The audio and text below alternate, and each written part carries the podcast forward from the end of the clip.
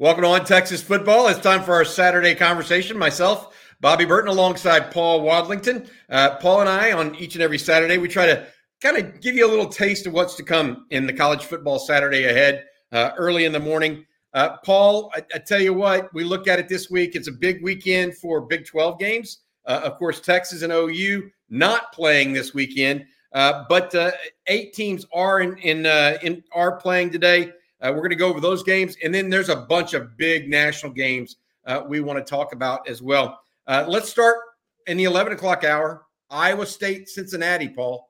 Uh, big game there. Iowa State here with a win would have a chance to go three and one into uh, Big 12 play. That's wild. I don't think anyone had that on their bingo cards. But not uh, after they started the way they did, right? A 10 a.m. kickoff on FS1, Iowa State, Cincinnati. Fox has got a gold mine, Bobby. We're gonna get four hundred thousand viewers, buddy. Yes. Uh, that look, it's gonna be a really interesting game. Um, I neither team, I think, is good. Iowa State, I think, has the potential to become respectable because uh, I think they're getting better as their quarterback Becht, Rocco Becht, is getting better. And Matt Campbell's made the decision to throw the ball around. You know, they're they're dropping back and throwing the ball around in a way that they have not done so in a while. And uh, but simultaneously, it looks like they're trying to patch some leaks on their defense that at least OU revealed. Uh, I'm not sure if Cincinnati's going to reveal that. Uh, do you, do you have a lot of faith in Emory Jones, the quarterback for Cincinnati, the dual threat? None, I, and none. I, I, have no faith in him. I, I, didn't have faith in him at Florida or Arizona State, so why would I have him at a at, a program like Cincinnati. I, look, the the reality of it is is that Cincinnati's hasn't won a league game yet. Um, the new coach there is not exactly lighting it on fire. I, other than a def- a decent defensive front, I don't know that Cincinnati uh, they may not win a league game this year. So uh, we'll see where this turns out. But I I could see Cincinnati winning this. Uh, excuse me, Iowa State winning this and going to three and one and after a abysmal start to the season and losing its starting quarterback, they could be in second, tied or for second or uh, in third place for uh, the Big 12 uh, lead right now. Yeah. Would it would it surprise you to learn that the Bearcats are the favorite? No, not really, because obviously Iowa State's got a new quarterback. But my point is, I don't care. Yeah, I think I think Iowa State. I also think Cincinnati and some of these Central Florida, uh, BYU, even to some extent, uh, Houston, they're getting a wake up call for what it means to be in a bigger conference. Uh, that's that's my take on it right now. Yeah, I think you're right. So uh, that's part of it. But what what is the what is Cincinnati fa- or what is Cincinnati favored by? Well, the lines will shift even before this show airs, right, Bobby? Right. Uh, but I've seen five. Uh, wow. Four and a half, and, and I've seen some five and a halves. Uh, I might have grabbed Iowa State plus five and a half, but we'll see. All right, the next game in the Big 12. So that's the 11 o'clock game central uh, on uh, FS1, as you mentioned. Uh, at, on the follow up game on FS1 is KU at Oklahoma State. Jalon Daniels still expected to be out. Jason Bean going to start. Mike Gundy went with Alan Bowman and looked like he may have found something a little bit on offense for Oklahoma State. Uh, KU Oklahoma State, an interesting game early in the season. Yeah, very interesting game. Uh, last week was sort of a back against the wall game for Mike Gundy. Uh, there was rumors of uh, a lot of unrest in the, the, Cowboy program and his inability and the boosters' inability to adjust to the new world of NIL. And then Oklahoma State comes out all, all guns firing and and you know beat Kansas State. Really took advantage of some mistakes and then showed their first pulse of offense all season. You know, they threw the ball around pretty well in the first half, and then they handed the ball off to Ollie Gordon, who's the next in line of underrated, unknown uh, Oklahoma State running backs who are going to play in the NFL. So, who, who is the favorite in this one, though? Isn't it Kansas? It is Kansas. Yeah, they're giving up about a field goal or field goal in the hook. You know, three and a half. Uh, I I think I like Kansas, but man, Gundy guy's a good coach, man. I, I, I know that people always want to sort of pronounce him dead, and then I just don't think they appreciate that that guy is very good at reconstructing and retooling and re reinvigorating his roster, not just year to year, but within the season. Like on a bye week, Oklahoma State became a different football team, and it's just an impressive coaching job. Uh, I still think ultimately they're kind of doomed his inability to adapt to NIL and on that world, and then also the the lack of a stage that the new Big Twelve will offer. I think it's going to be a tough deal for Oklahoma State. I don't I don't think they're going to dominate the new Big Twelve in the future. What do you think? Uh, well, here's the here's the reality. It's not so much what I think about Gundy and his team. I don't think they're a great team this year. I do think they're going to fall short. This is a, a somewhat of a litmus test on Kansas mm. um, because it's an away game. They've been much better at home than they have been away. Uh, and you know, this would put Kansas would leave Kansas with just one loss, uh, like many other teams in the Big Twelve. Uh, and so I, am interested to see where this one goes. I, I would pick Kansas uh, kind of big in this game. I think I think Oklahoma State's win over K State was fool's gold a little. I like it. You know what's interesting, Bobby? Of course, we want to become Kansas fans as Texas fans. Yes, yep. we want them going around inflicting losses on everybody else and bolstering our resume if if we're we're fortunate enough to win out and have some other stuff happen. But uh, of course, we also want to be big Alabama fans every week as well for for that reason. Uh, and Wyoming, and Wyoming, you know? and Wyoming. Yeah, the Cowboys keep coming through. I'm, I'm going to be conflicted. They're coming to town uh, and playing against Air Force right across the street from my house. I can see the stadium from my backyard. So. Uh, and I, I, like Air Force as a program, but Wyoming's pretty scrappy. You gotta you gotta kind of like those guys. At the 2:30 game opposite the FS1 game on KU Oklahoma State is another Big 12 uh, tilt. Uh, that is BYU TCU. BYU goes to TCU. Um, both teams kind of fighting for the Big 12 life. Uh, you know, TCU is has not looked good. They've lost two in a row uh, in the Big 12. BYU uh, with, with just one loss in the Big 12. What are your thoughts on this one? Well, you talked about fool's gold, right? Here's a little pyrite from the Wasatch in BYU potentially. Uh, look, they're a little better than I think people thought, but I, I think Bobby, when they went into Arkansas and they won that game on the road, people thought, oh, Arkansas, SEC opponent. Wow, that's what these guys are legit. Well, Arkansas stinks. And I, I think the SEC, frankly, has has had taken some shots more broadly uh, in all their out of conference play right early in the yep. year. They a bunch of their their premier programs took losses, including to Texas. So uh, I think that's an interesting part. The one thing that is interesting and compelling for BYU and the Cougars, they've had a lot of injury woes, and they're coming off a bye week. And what I'm hearing and reading is that they've got right. They're they're healthier than they've ever been all year, even since training camp and they feel like actually Kedon Slovis in that passing game can really get moving with some of their better targets. Uh, they've got a really good tight end named Isaac Rex. I think I mentioned him way back in the preseason previews. You're asking me who are players that no one's talking about or has never heard of. And I said, well, BYU's got a six foot six, 270 pound tight end who can actually run. And that's this guy. And he's he's good. He's been catching between four and seven balls every game. He's a great red zone threat. And then BYU finally got some of their outside receivers healthy. So that is their offense. They cannot run the ball to save their lives, or at least not to date. So maybe they're revamping. They're going to find a little something in the running game. Defensively, they're sort of bend but don't break. Uh, they do have a transfer FCS corner who's actually been playing lights out for them, and and yeah, that's like the new the the new uh, cheat code is go find the FCS All Americans because you know they're good players and they still have that hunger and that that dog in them that they want to prove themselves at the highest level and try to earn an NFL, you know, contract. So BYU did that with that corner. I don't think they're very good on defense. TCU, of course, you know about the Chandler Morris news. He's out. You seem to have a little insight into Hoover, the backup. What's the deal on this kid? Um, he's, you know, he played in Art Briles' scheme in high school. And so oh. the transition to TCU is not that big of a, a, a deal for him. Uh, I do think he has more long term potential than than uh, Chandler Morris, uh, in my opinion. Like he's got NFL potential in four years, but he's oh, just wow. young. Um, so we'll we'll see where that goes.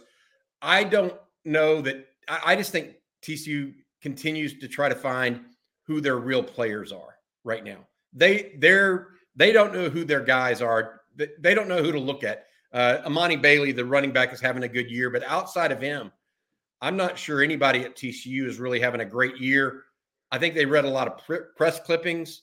I think they didn't infuse with enough enough talent in the offseason and maybe some of Gary Patterson guys on defense. That legacy value that you get from a guy like him is not being not that it's not there anymore. So I I I think that th- this is an interesting game. I think BYU wins, uh, but you know we'll see what Josh Hoover does uh, for them. Kansas State TCU uh, is the six o'clock game. Uh, that is Kansas State at Texas Tech at six o'clock. Whoever loses this is probably out of the Big Twelve race. Yeah, you and and both of them harbored hopes coming into the season, right? Kansas State and Texas Tech were both sexy, very popular dark horses to right. win the Big 12 because people were using the the basis of hey, the Big 12 has this repeated history of when OU and Texas are down of the the prior doormat or doormats the year before rise up because they return 19 starters and they get some stability and they find a quarterback, and then all of a sudden they win the league and everyone says it was unexpected maybe we need to, to plan for that. Now, Kansas State, of course, won the Big 12 last year, but they were the unexpected winner, right? Yep. Beating TCU, the other unexpected breakout. So that was the the narrative for both Tech and and Kansas State. Hasn't materialized to date. Uh, I think Klieman's a good coach, but they have some asymmetries on their team and how they want to play football that he's struggling to address. Uh, Will Howard's been pretty turnover prone They've been able to run the ball, but they can't control the ball in offense. And that's exposing their defense, which really lost some high level guys, particularly in the secondary. And Missouri and Luther Burden really hit them hard in the secondary. Uh, Oklahoma State was able to do enough, particularly in the first half, throwing the ball. And then they, they finished it off, just handing the ball off. And Kansas State's not real big.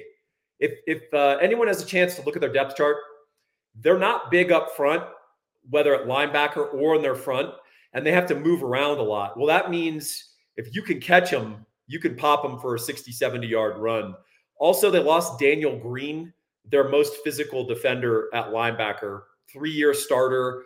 He's about 6'2, 250, very physical player, traditional middle linebacker. He's out for the season. And I think they felt that. His replacement, I think, weighs about 220, soaking wet. And uh, teams have been, I think teams are going to be able to bully him. And I think Tech's going to try to bully him. I think they're going to try to run the ball on Kansas State.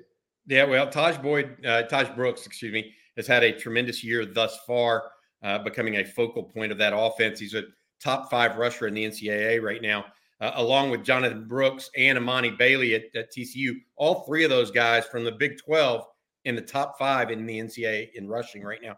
Um, all right, before we go into the other games around the around the conference, uh, did you did you have a pick on that one? I'm sorry, between Kansas State and Texas Tech. I think Tech will hold serve at home. I do too. Yeah. Uh, I think they're pl- going to play with a little bit of desperation here, but frankly, they're they're somewhat evenly matched. I, I just got to think Tech has a game plan that's been revealed to them by Kansas State's prior opponents, uh, and I'll be very interested to see what Klieman does. You know, what if they if you, can't, if you can't beat if you can't beat Oklahoma State on the road? How are you going to beat Texas Tech on the road? Well, here's how maybe. Maybe they button it up and they go to old school Will Howard and he throws it 12 times and they run he runs it 15 times and they hand it off to their good running backs and they rely on that good offensive line and they try to run a Wyoming game plan, frankly, Bobby, against Texas Tech. They try to control the clock, they try to physically maul Texas Tech, take it into the fourth quarter and see if they can scrape out a win. I got it. All right. Before we go to these national games like A and M, Tennessee, Oregon, Washington, uh, Miami, uh, UNC, USC, Notre Dame, let's tell folks about our sponsor for every Saturday's conversation. Paul. Well, he's local, but he's a prime time national player like these games we're about to talk about. He is the Notre Dame USC headliner game of the mortgage guys. That's Gabe Winslow. You could reach him at 832 557 1095. Bobby always tickled by my gift for absolute nonsense uh, sec, uh, segues. Uh, hey, look, here's the deal the, the mortgage market is not super, super favorable right now. That's actually a good time to buy a house. There's no demand. Uh, there's there's houses that they're having to lower. There's no multiple offers scenarios anymore. If you have the ability to get out and buy a house and then wait it out a little bit and refi down the road, which will inevitably come. Gabe is the guy to talk to, and he's the guy who can craft a very specific financial strategy for you. This is not just a one and done deal with Gabe. He is interested in knowing everything about your financial life and how he can help you have the dream of homeownership. So give him a call, 832 557 1095. Thanks, Paul. And thank you, Gabe, by the way. Uh, all right, let's talk about Oregon, Washington. And uh, let's talk the 230 games are outstanding. Oregon, Washington at, on ABC at 230, A&M, Tennessee at 230 on CBS, and then Florida, South Carolina. And I mentioned that one only, it's also at 230. I mentioned that one only from a recruiting perspective because if Billy Napier and the Gators keep the tumble going down, uh, yeah, they can beat Vanderbilt, but they can't beat Kentucky. If that keeps going down for them, Paul, uh, that looks good for the Longhorns uh, with some key recruits. Uh, let's start with A and M in Tennessee and talk a little bit about the Aggies going up to, to Knoxville. Yeah, I got to ask you first of all, A and M, Tennessee, Washington, Oregon. Which game are you going to watch? Uh, I'm going to flip back and forth. I'll I'll tape A and M, Tennessee, uh, and watch watch most of uh, Washington and Oregon. That is a voice of college football wisdom. I'm I'm watching Oregon, Washington, and I'm going to flip. And and my God, why do they keep synchronizing the commercials on these? By the way, why don't you have it staggered? Right? Can I, why why do I flip from one stupid commercial or cars for kids, one eight hundred cars for kids? I got to flip from that, and then it's just other commercials. Why wouldn't you stagger it so at least I, I can get a piece of A and M Tennessee? But yeah, I think you're make, you're making the right move.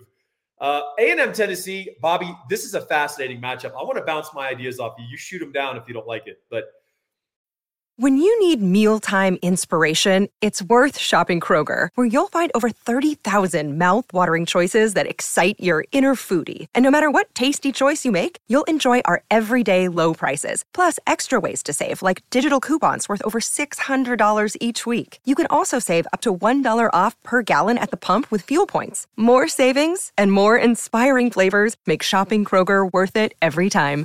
Kroger, fresh for everyone. Fuel restrictions apply. Seeking the truth never gets old. Introducing June's Journey, the free to play mobile game that will immerse you in a thrilling murder mystery. Join June Parker as she uncovers hidden objects and clues to solve her sister's death in a beautifully illustrated world set in the roaring 20s. With new chapters added every week, the excitement never ends. Download June's Journey now on your Android or iOS device or play on PC through Facebook Games when you see a three point game spread between two fairly evenly matched teams, right?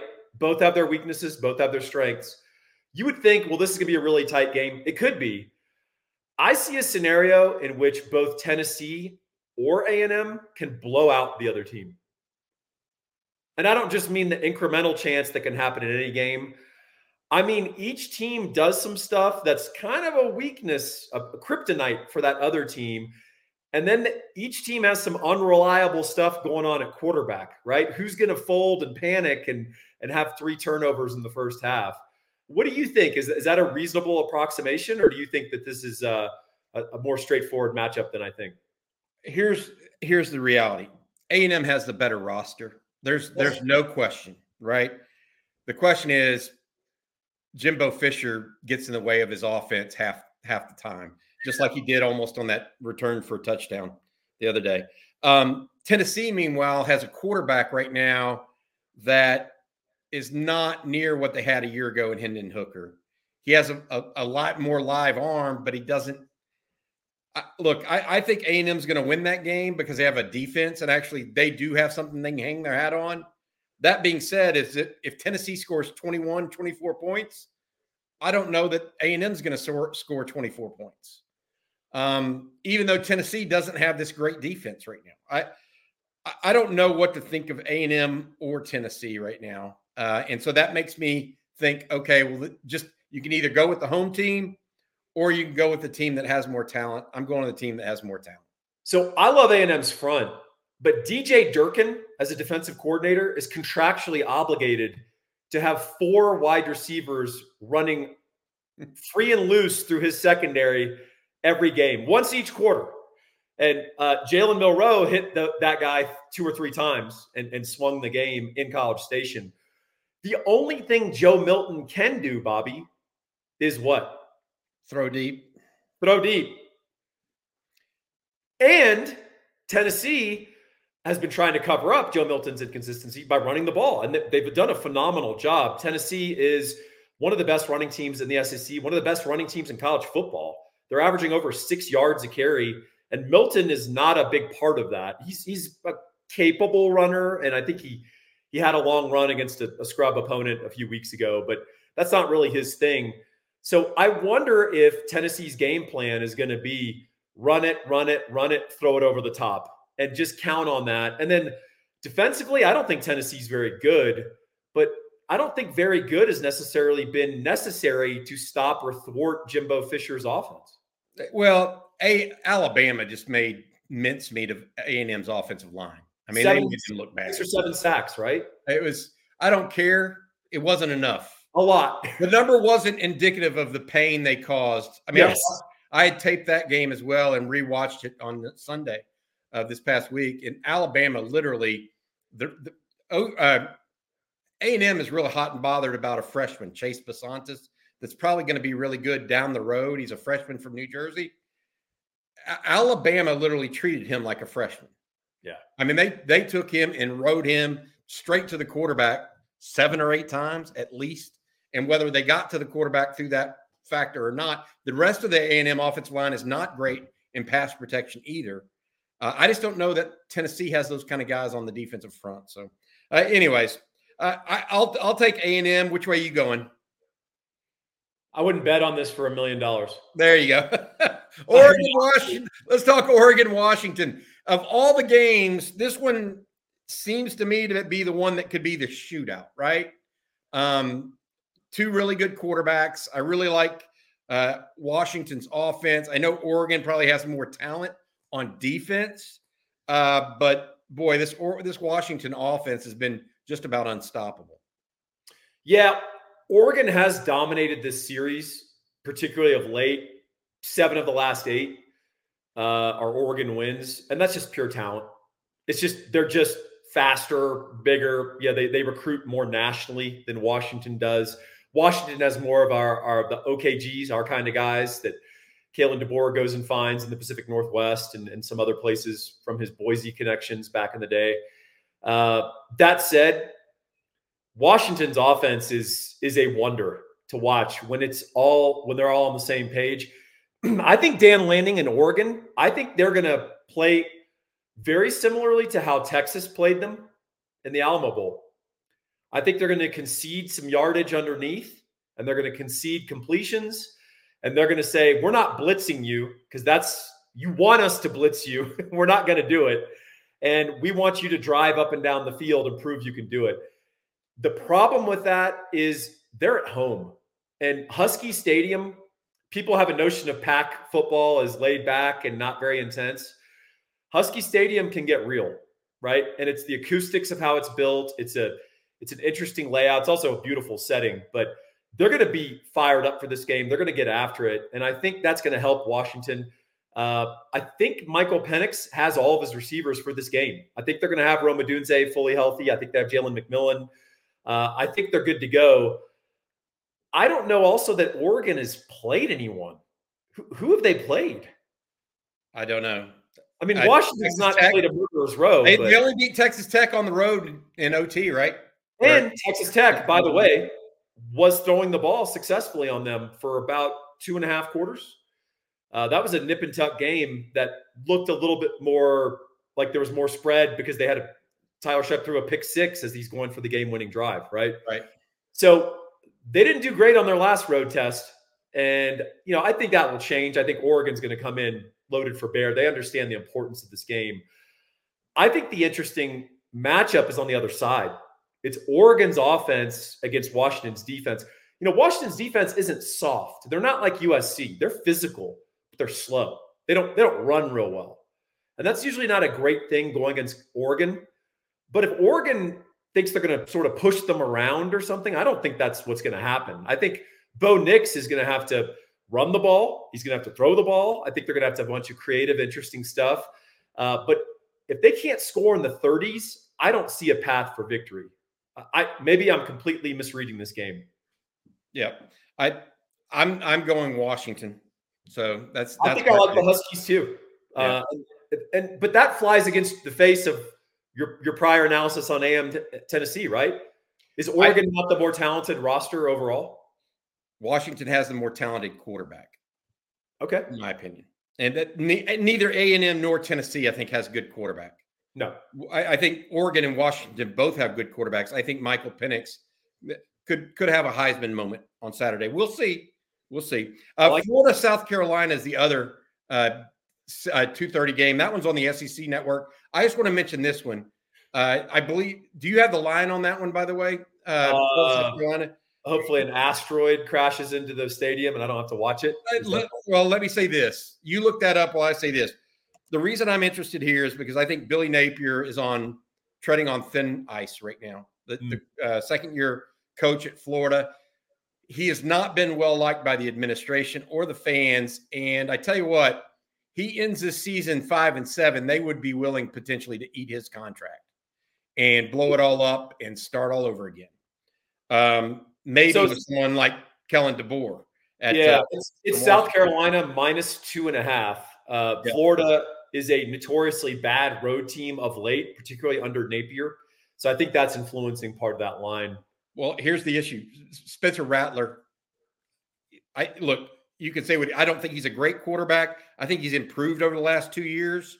He's starting to step in, step in and be a, a more adult quarterback than he was, where he's kind of protected under Lincoln Riley's scheme. Uh, I just feel like if, if Florida loses this one, the Wolves are out.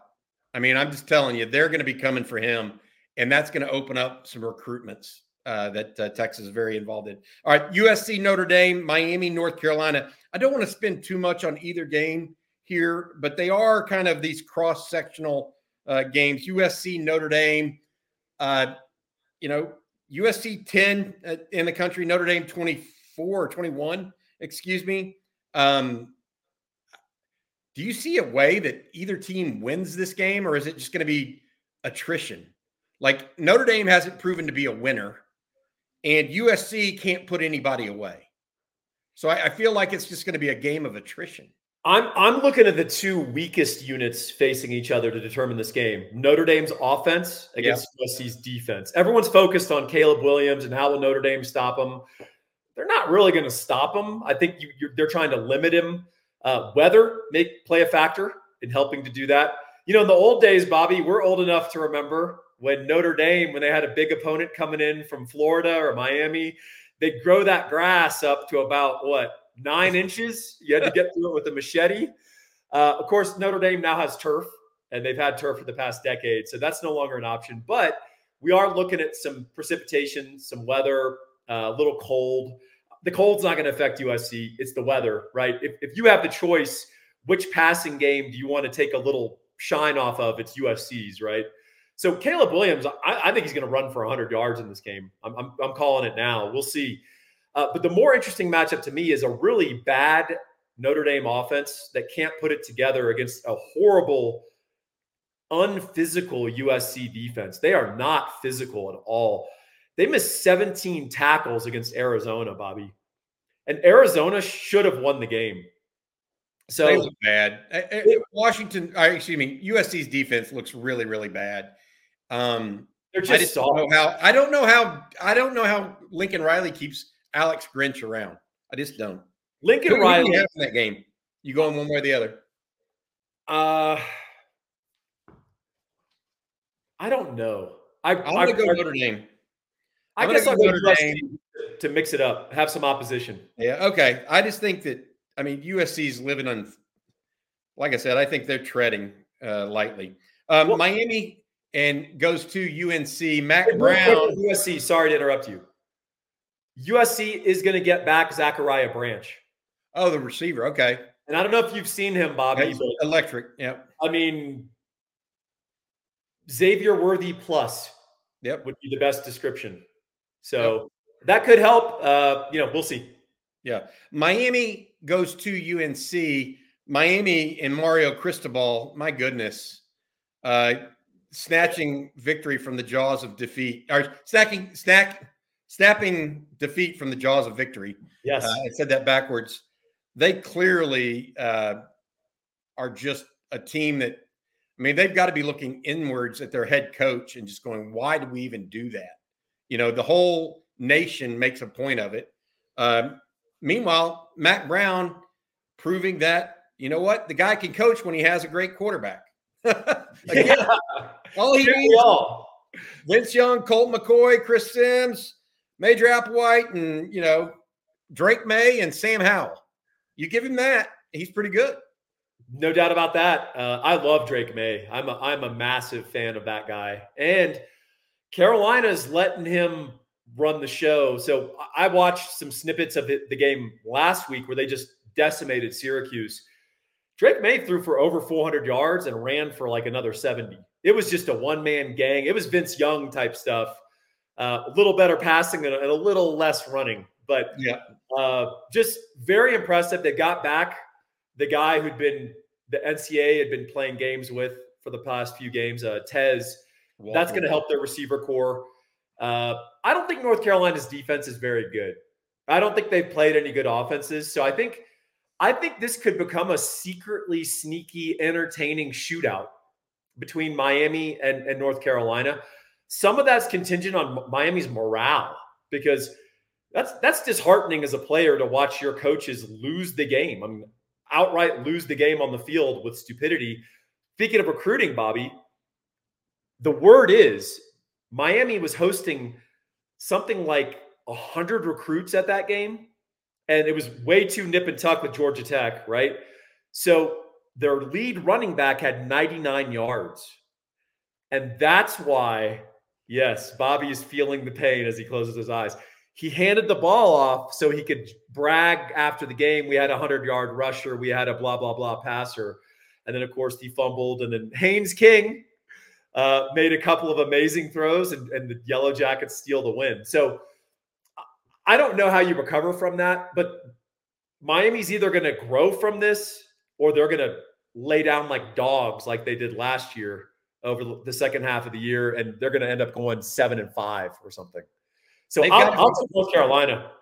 They've got a reasonably good quarterback. Uh, he lit up A and M, no doubt. But uh, all right, uh, I'm going to go with North Carolina in that one. Um, hey, before we get going here, uh, Paul, anything else you're really looking for this weekend? Texas is off week. You know, I, I think this is an opportunity for Texas to get right on some stuff. Um, we've got some guys that need to get healed up. The team needs to, uh, frankly, come together and find some solutions with the coaches for the goal line maladies. Yep. We need, we need to play harder, right? Uh, down on goal line. Sometimes goal line's just messing up the dude across from you. I mean, that's sorry to be a simpleton. But the other part of it is find a thing that we can do down there and then start building the counters off of it. If that needs to be Savion Red running the Red Cat, great.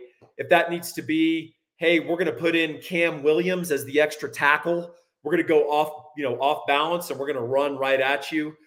I don't care what it is, but Texas needs to figure something out, some sort of identity down there on those must have it downs because that is not only integral to winning the games, but Bobby, if you go to overtime, it's just a series of red zone possessions. Yes. That's, that's what an overtime is. And if you advance to the second and third rounds of overtime, you know, after the second, you have to go for two, right?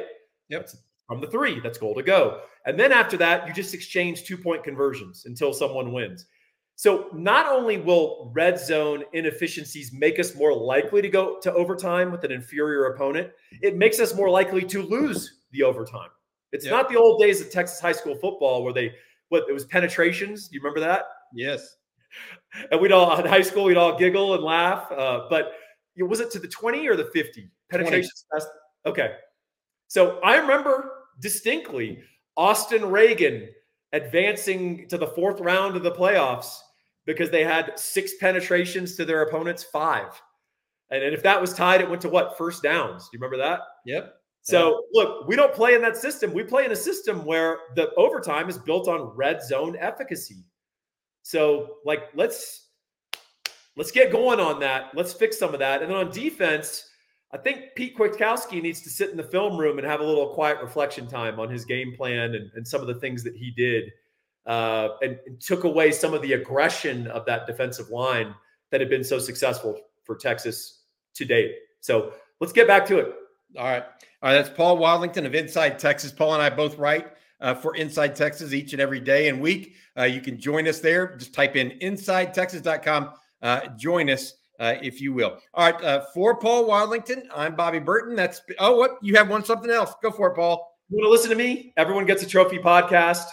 Uh, EGAT, as it's abbreviated. You can find it wherever you listen to podcasts. It's me and a series of co-hosts, mostly Randy Boone, uh, former Texas baseball great, who also knows knows him some football, and so uh, we try to have fun, but we also try to give you a little analysis while we're doing it. It's good. It is a good podcast. That's everyone gets a trophy. I apologize for not putting that in there sooner, Paul. All right. Uh, for Paul Wadlington, I'm Bobby Burton. Thanks for watching.